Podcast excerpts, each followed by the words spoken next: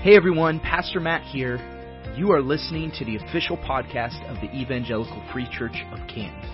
Our prayer is that the Word of God would both transform you and equip you to live a life unleashed for the glory of God. Our desire is that this content would not be a substitute for your regular gathering with other brothers and sisters in Christ. Instead, that it would be a supplemental boost to encourage you as you seek to follow Jesus. Thanks for listening. Now grab your Bible and let's jump into Scripture together. Open up to the book of Luke. Luke chapter 19. Luke chapter 19. And uh, this week, uh, this is this is where we're going to be um, tonight, and then on Good Friday, and then we'll read another section. Um, on Easter Sunday. And next week, we're going to talk specifically about why, do, why the resurrection matters. Um, and so, if you're someone who kind of looks ahead and prepares, uh, I want to encourage you this week. Uh, we're going to go uh, through verse 44 of Luke 19 today. But then I, I would encourage you to read uh, all the way through chapter 23 this week. And then, if you want to get really ahead before next Sunday, you can read 1 Corinthians 15, because that's where we're going to focus next Sunday as we celebrate the resurrection together. But uh, oftentimes we have the resurrection kind of fixated in our minds, which is a good thing, but it's a special day for us to start a Palm Sunday with a celebration, but also recognition of the beginning of this journey to the cross. Uh, now, we need to understand some things here about Jesus and the fact that uh, Jesus wasn't born and kind of alienated from everyone, and then all of a sudden he's headed to Jerusalem and to the cross. Um, Jesus has been actively doing ministry uh, for some time by the point we get to Luke chapter 19. And if you, if you wonder what that looks like, uh, you could challenge yourself to read the Gospel of Luke or any of the Gospels and see just what the extent of that looked like. But Jesus, at this point in his ministry, is on his way up to Jerusalem, and he, he's teaching his disciples along the way, meeting in homes with sinners. And in fact, just before where we're going to pick up this narrative in verse 28 of Luke 19, uh, at the beginning of chapter 19, you have the well-known story of a small man named who? Zacchaeus. Everyone say Zacchaeus. And Zacchaeus was most well known for being this guy who wanted to see Jesus so desperately, he climbed into a tree to see him, and Jesus, uh, Jesus says to him, "Come down, Zacchaeus. I'm, I'm going to come to your house." Um, personal, personal pet peeve here. When we when we teach kids this song, Zacchaeus was a wee little man. It almost makes Jesus out to be this really angry guy that Zacchaeus is in the tree. Have you ever noticed that? Zacchaeus, you come down. Oh I just, I just don't feel like that's how Jesus said it. but kids love it. It's like this one moment I boss people around. You come down. Anyway, I digress. But this really, Jesus' persona in this is actually what is really aggravating the religious leaders of the day. Well, how can this man say he's a holy holy guy, and he's, he's not just meeting with, he's, he's having dinner with sinners. How can this be? And so they're calling him out. They have a problem with Jesus because of these types of things. So it's appropriate that in Luke's gospel, right before Jesus is coming into Jerusalem, he meets with Zacchaeus in his home. And Zacchaeus bears the brunt of this, and then he goes on to tell this parable and speaks in light of the kingdom that is to come. And, and this is all happening before Jesus enters in. Now, the interesting note here, and I'm just kind of painting some background so you understand more what's going on. The religious leaders are upset with Jesus. The disciples, those who are following Jesus' teachings, are kind of confused. And it would be appropriate question to ask, what is the confusion? Well, this is where we see in Luke chapter 19 verse 11, so go there briefly. Uh, Luke chapter 19 verse 11, it says, as they heard these things, he proceeded to tell a parable because he was near to Jerusalem and because they supposed that the kingdom of God was to appear when? Immediately. So there's confusion here, and you're going to see that confusion lived out here in a moment. Where Jesus is going to bring about the kingdom of God right now. His kingdom, His reign, His rule is going to be established immediately. Now, this actually coincides, if you were to read this same account in Matthew's gospel, it's right before Jesus' triumphal entry in Matthew chapter 20 that he has a couple of his disciples that actually come up and, and they're like, Jesus, which one of us is going to sit next to you in your kingdom? So it doesn't take much work for us to pause and recognize the mentality of the disciples is Jesus is going to take over. He's going to reign. And we're his closest friends. This is going to turn out well for us. And what we see take place is we're going to read the account here of Jesus' triumphal entry. We're going to focus primarily today, as we get through that, on Jesus' response when he enters Jerusalem. Because oftentimes we focus a lot on the people's response, but we lose sight of how Jesus responded in the midst of this. Um, the question I want us to wrestle with today, on Palm Sunday, 2023, is what does peace look like? What does peace look like, and where does it come from? What does peace look like, and where does it come from? We so quickly become prone to fixate on solutions related to peace and what will bring it about. Uh, we so quickly jump to our own ideas, family. And conclusions without really pausing and considering the things that make for lasting, eternal peace. And as we wrestle with that, I'm going to give you the answer to that question up front because it's the thing I want you to grab hold of today if you get nothing else. If you, if you miss everything, I want you to grab this. It's that lasting peace is found in Christ alone. Lasting peace is found in Christ alone. And we're, we're going to unpack and see why that is visibly seen in the words of Christ as we walk through this. So the first, the really the first step of this is preparations. So I'm going to read verses 28 through 35 and paint kind of this picture that they've been on this journey for uh, about three years with Jesus. He's done all these miraculous signs and works and they're on their way to Jerusalem for Passover. Like they're traveling that direction. This is why we coincide our observance uh, this week where we're going to experience what Passover was because that was a part of this week before Jesus was crucified.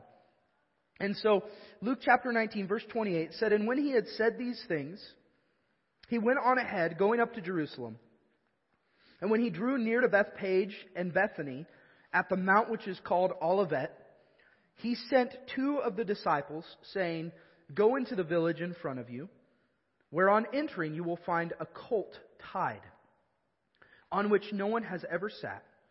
Untie it and bring it here. If anyone asks you, Why are you untying it? you shall say this The Lord has need of it. So those who were sent went away and found it, just as he had told them. And as they were untying it, the colt, untying the colt, its owners said to them, Why are you untying the colt? And they said, The Lord has need of it. And they brought it to Jesus, and throwing their cloaks on the colt, they set Jesus on it. Now, if you read this account in the other Gospels, you find out this was not an ordinary colt. It was a donkey. It was a donkey. And it raises this question. we many of us have seen these images of Jesus sitting on a donkey, Palm Sunday, there's palm branches waving, and it raises a question, why a donkey? When you think of a king, what usually comes to mind? A horse, right? And not just any horse, like, man, horse. Like, white horse, so here we go, charge. And there's something very intentional about this imagery. The, the first one of those is it's prophetic. If you didn't know this, this is one of those important prophecies for us to recognize. In Zechariah chapter 9, Zechariah chapter 9 said, Rejoice greatly, O daughter of Zion. Shout aloud, O daughter of Jerusalem. Behold, your king is coming to you. Righteous and having salvation is he. Humble and mounted on a donkey, on a colt, the foal of a donkey. This is very intentional. But understand something. There are centuries, hundreds of years that take place between the last standing king in the line of David and the birth and ministry of Jesus. Everyone say it's been a long time.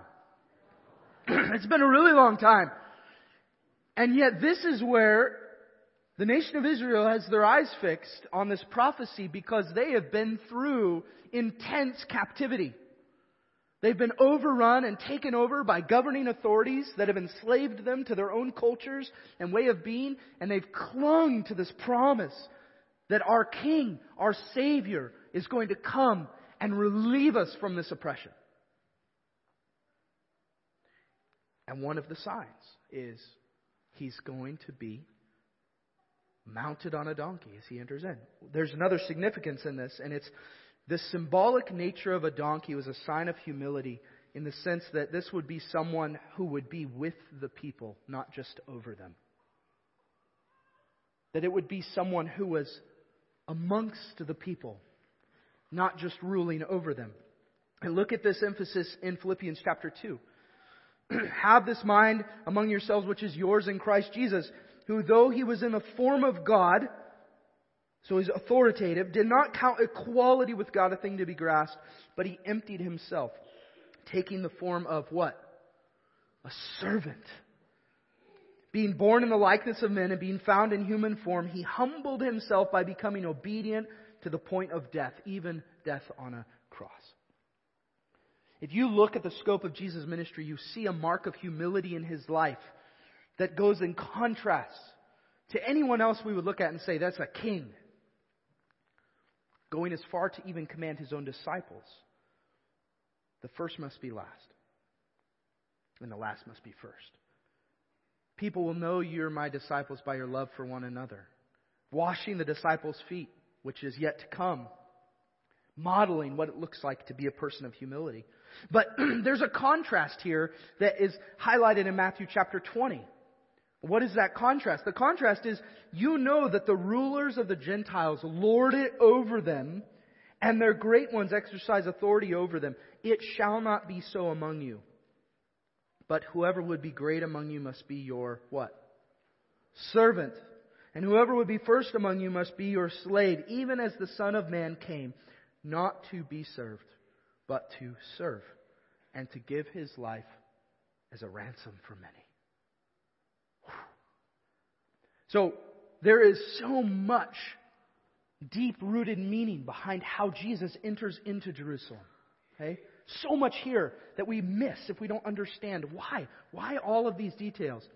This is why, because it not only fulfills what God has already established would take place, but even further reveals the heart and character of our Savior. He is not this authoritative, overarching, demanding Savior and King, but he is humble with the people. And not only commands us to live a life of servanthood, but he himself demonstrated what that looked like to begin with. I love the fact that when you read the teachings of Jesus, there is nothing Jesus commands us to do that he has not already lived and fulfilled in himself. He is the example of what it looks like to live righteously. Perfectly obedient, even to death. Now, this brings us to the second piece of this narrative in verse 36, which is uh, not just preparation, but now praise. verse 36, it said, And as he rode along, they spread their cloaks on the road.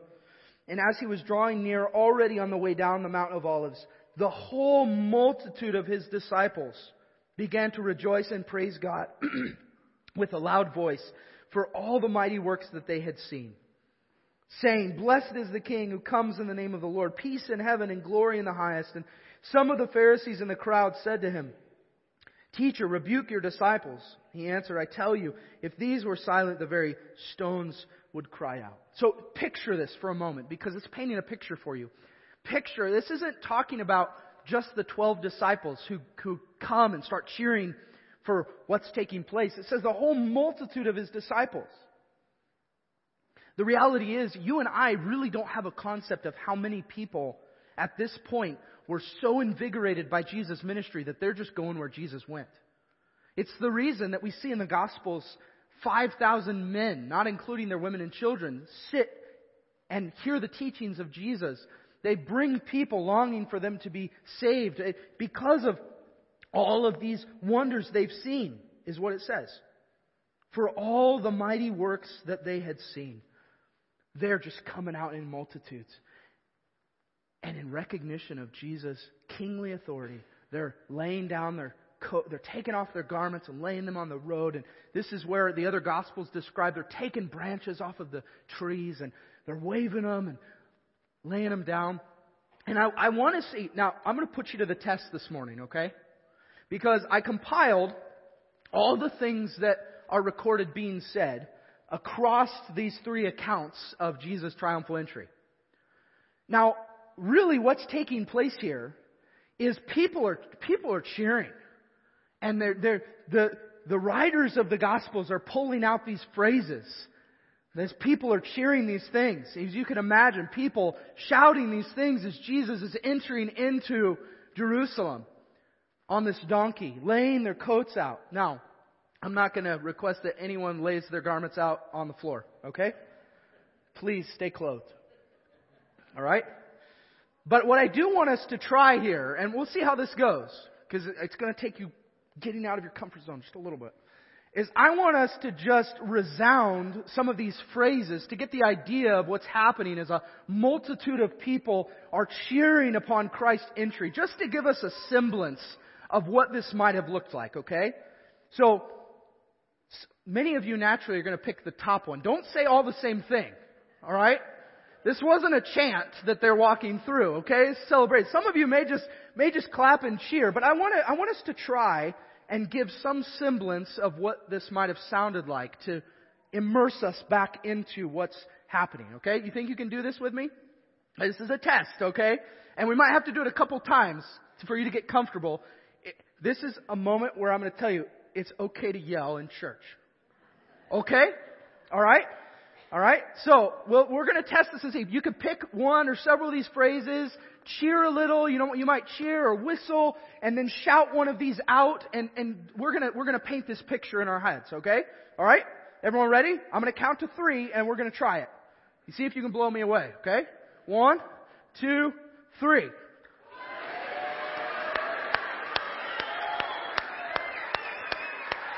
Keep it going. Keep going. See.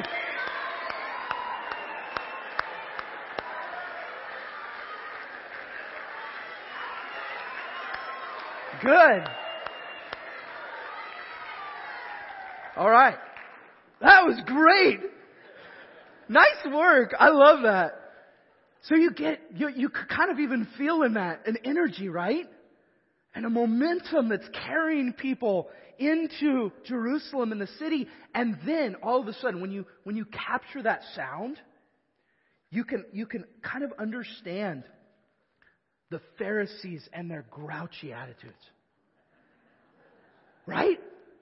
So you, you get this picture of what's happening. And then in verse 39 it says, And some of the Pharisees in the crowd said to him, Teacher, rebuke your disciples. Why would they say that? Well, because they knew the prophecies. Oh, they knew the Old Testament. This is what they taught. So you go back to Zechariah chapter 9. They knew what Jesus was saying as he came into Jerusalem that day. He was saying what he had been saying through his ministry. He was saying, I am the Messiah. I am the one who's promised to come and bring salvation. And the Pharisees are going, you, you need to get your disciples to be quiet because you are claiming something you can't claim. And Jesus kind of does a mic drop here in verse 40, where he just, he just tells them, I tell you, if these were silent, the very stones would cry out. What is Jesus saying? He's saying, You cannot deny who God says I am. You cannot deny why my Father sent me. And even if all these people were silent, the very stones would cry out and testify to the truth of who I am. Mic drop.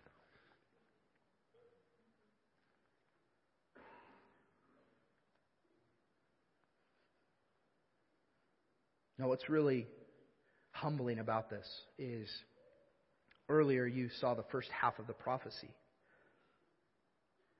there's a second part to it. And we could easily make the case that the focus of the people as they cheered on Jesus' entry was on the second part. I will cut off the chariot from Ephraim and the war horse from Jerusalem, and the battle bow shall be cut off. He shall speak peace to the nations. His rule shall be from sea to sea and from the river to the ends of the earth. Peace, right? War ceases. Jesus, the Messiah, brings peace.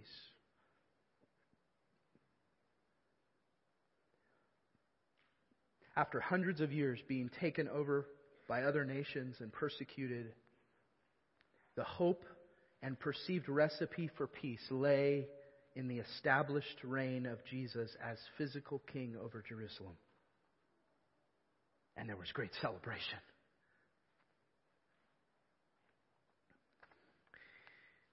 And Yet there's a transition here that we may not expect in verse 41 that we often miss if we're not paying attention. And it is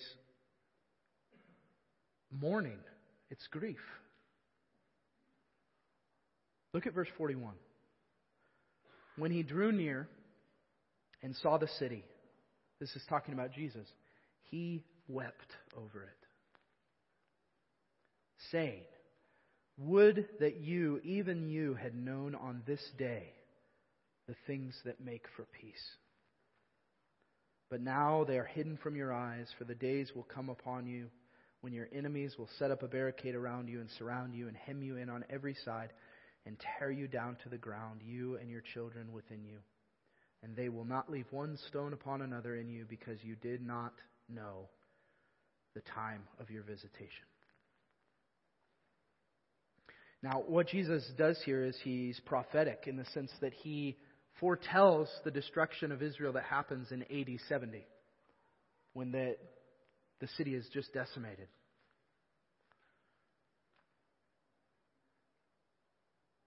But here's the thing.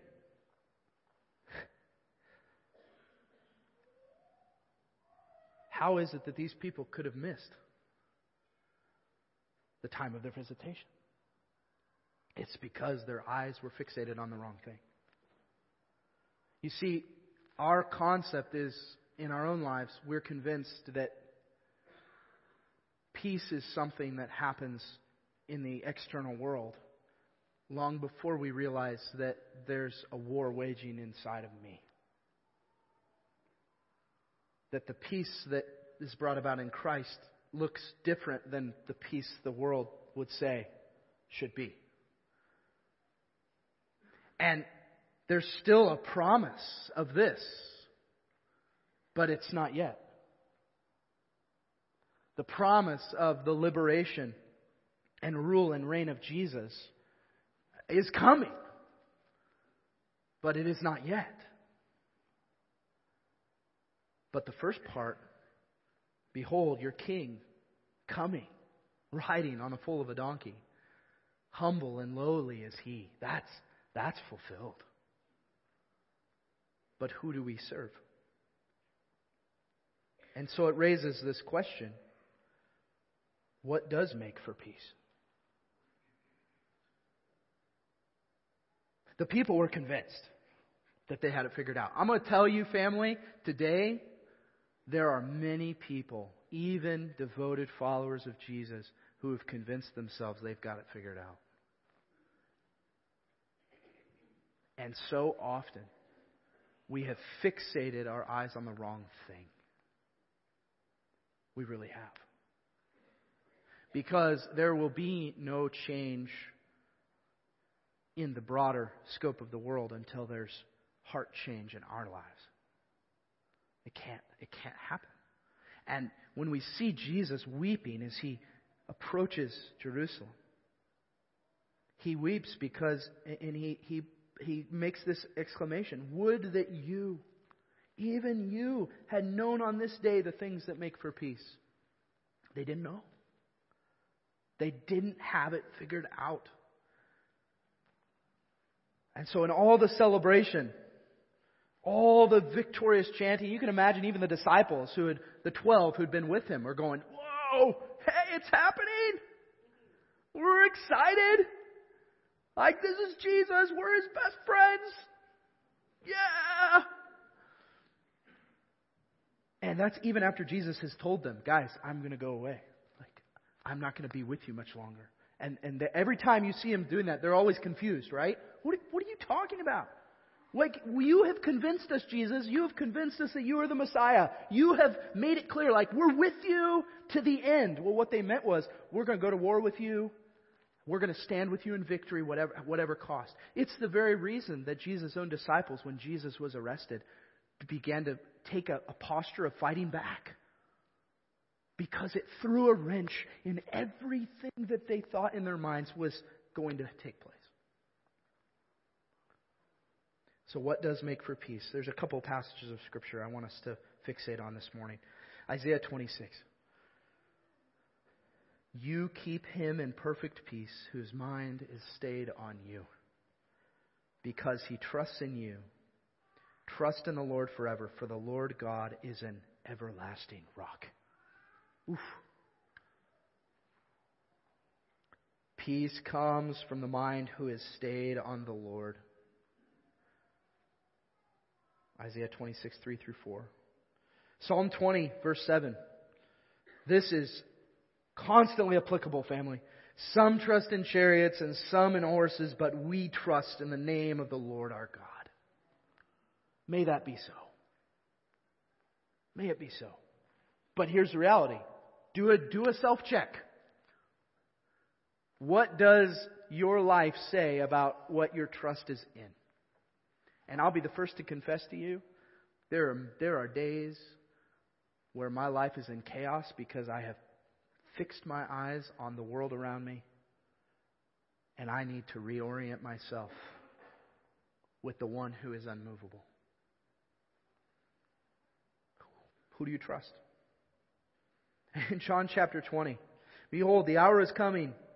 Indeed, it has come when you will be scattered. Jesus is talking to his followers here. Each to his own home, and will leave me alone. Yet I am not alone, for the Father is with me.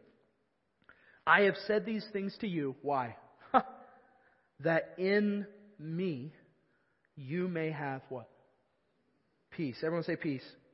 In the world you will have tribulation.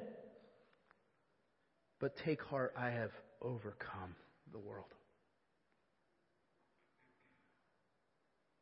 You see, the main idea is lasting peace is found in Christ alone. It's found in Him alone.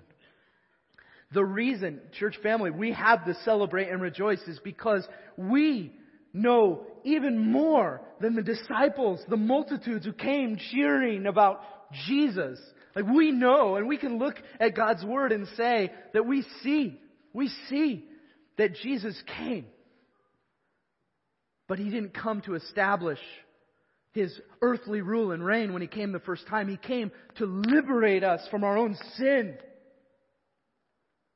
Because the ruler that we serve is ourself. That even if out of the blue, peace was brought to the physical world, you and I would still be in a war separated from Christ. Do you understand that? And what happens is a cycle.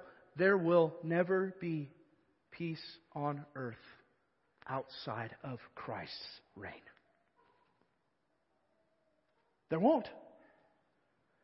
And if you ask the question, what makes for peace? How do I pursue living a life of peace? It starts with Jesus. It is only found in Christ. Where do we look for peace in all the wrong places? Here's just a few things I wrote down. A leader who does what we want them to do. Who protects us or deliver, uh, delivers us or gives us money. You fill in the blank, okay? If we fixate on that, you're looking for peace in the wrong place. A people who lives and strives and exists in the way we think they should. If we look for peace in that, you're constantly going to be disappointed. Because there will always be people different than you that do things a way that you disagree with. This is what should make the church so different is that we're a community of people united in what? Christ. We're united in Jesus amongst all of the differences of opinions and perspectives amongst us that we come together and say we're united in Him who has saved us because there is no other name. Where do we look for peace in all the wrong places? A, job that allows us to live the way we think we deserve. If I'm, if I'm looking for that to give me peace, um, if you're looking for that to give you peace, let me know because I have met multiple people in our church family that thought that was the case and they've achieved that and realized that wasn't the case. I thought being in this place in my life and having this financial stability would bring me a peace and a satisfaction, and it just doesn't. And I don't say that to discourage you and because you see we can take this two ways. We can look at that and go throw our hands up and be like, "Why even try? I'm just going to sit back and do nothing." Don't do that, please. That's not what God has called us to.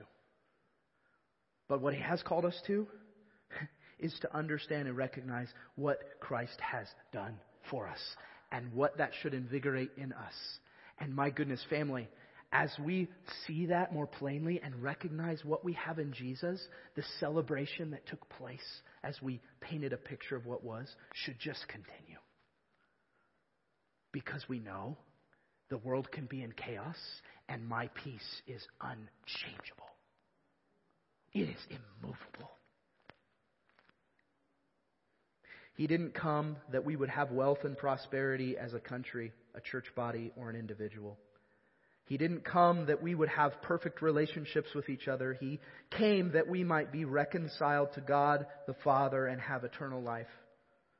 He came that we might be freed from the bondage of our sin and transformed into the righteousness of God. He came that we might no longer search for hope or joy or peace, but might find it in Himself, the greatest gift ever given. And so I ask you today, do you today know what makes for lasting peace? Do you today know what makes for lasting peace? And I just want to tell you, He is far more present than you know. He has already accomplished what you could not. And there is lasting peace in Jesus. It's in Christ alone. So, brother, sister, listener, may you believe that this is true and receive a rest, peace that can only come through Jesus. I'm going to ask the worship team to come. and as they do, um, I just want us to, to think about this for a moment.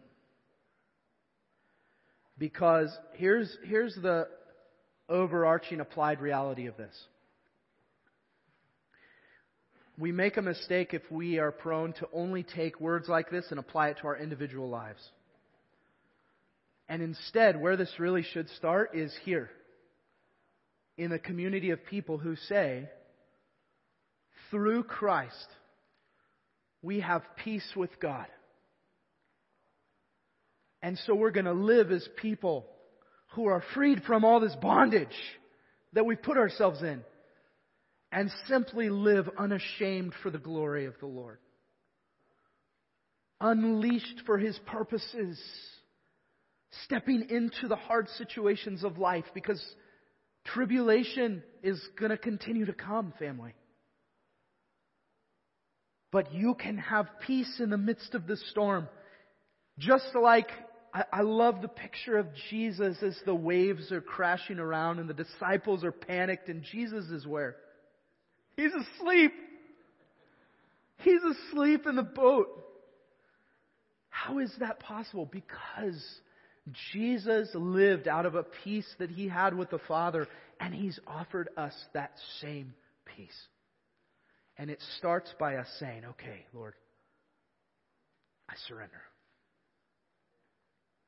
I surrender my life because I've looked for peace in all the wrong places. It starts there. And then you start a journey of understanding and experiencing what peace in Christ looks like because it, it takes a while to unpack what I've convinced myself peace is. But I'm going to tell you it's found in Christ. And we want to be a community of people who help others experience and walk and live in light of an eternal peace, not a temporary one. May that be who we are, family. And so I'm going to encourage you. If you're someone who just goes, I, I need that, okay? Uh, that you make sure you talk to me today. All right? Even if I can just pray with you. Maybe you're wrestling with something really specific. Um, maybe you're here today and you know someone, a friend or a family member that's really wrestling. Can I just ask you during this last song, if that's you and God and the Lord's laid someone on your heart, for you to just feel free to go and just pray over that person? Because that's what it means to be a family. To encourage them, speak life into them, and then don't let that stop here. Our King has come. And He's liberated sin and death. Amen? And we're gonna, we're gonna celebrate that super victoriously and big next week. But as we step into this week, for us to stop and ponder these truths and say, where am I looking for peace? And to stop and say, I surrender. And then find peace in Christ alone. So I'm going to ask you to stand with me. I'm going to pray. And we're going to sing this last song. You know, when the people shouted, Hosanna, it's a, it's a word of resounding praise, but can also mean help us or save us. Appropriate when we see it in that context. And this last song, the first song we sang today, was a song of praise. You are the God who saves us, worthy of all of our praises, Hosanna. This last one's going to use the same word, but it's going to set a very different tone. One of reflection, and one of we would fix our eyes on how do we live this out. So may it be a prayer of ours and a cry out to the Lord to bring about a peace that only He can. Father, as we reflect on these things, may you open our eyes. Help us to walk and live in this and experience a peace from you that surpasses understanding, that goes beyond what the world would offer, that we would indeed be a people of peace. Not of our own making, but in recognition of what you have done. Lord, we trust this to you in Jesus' name.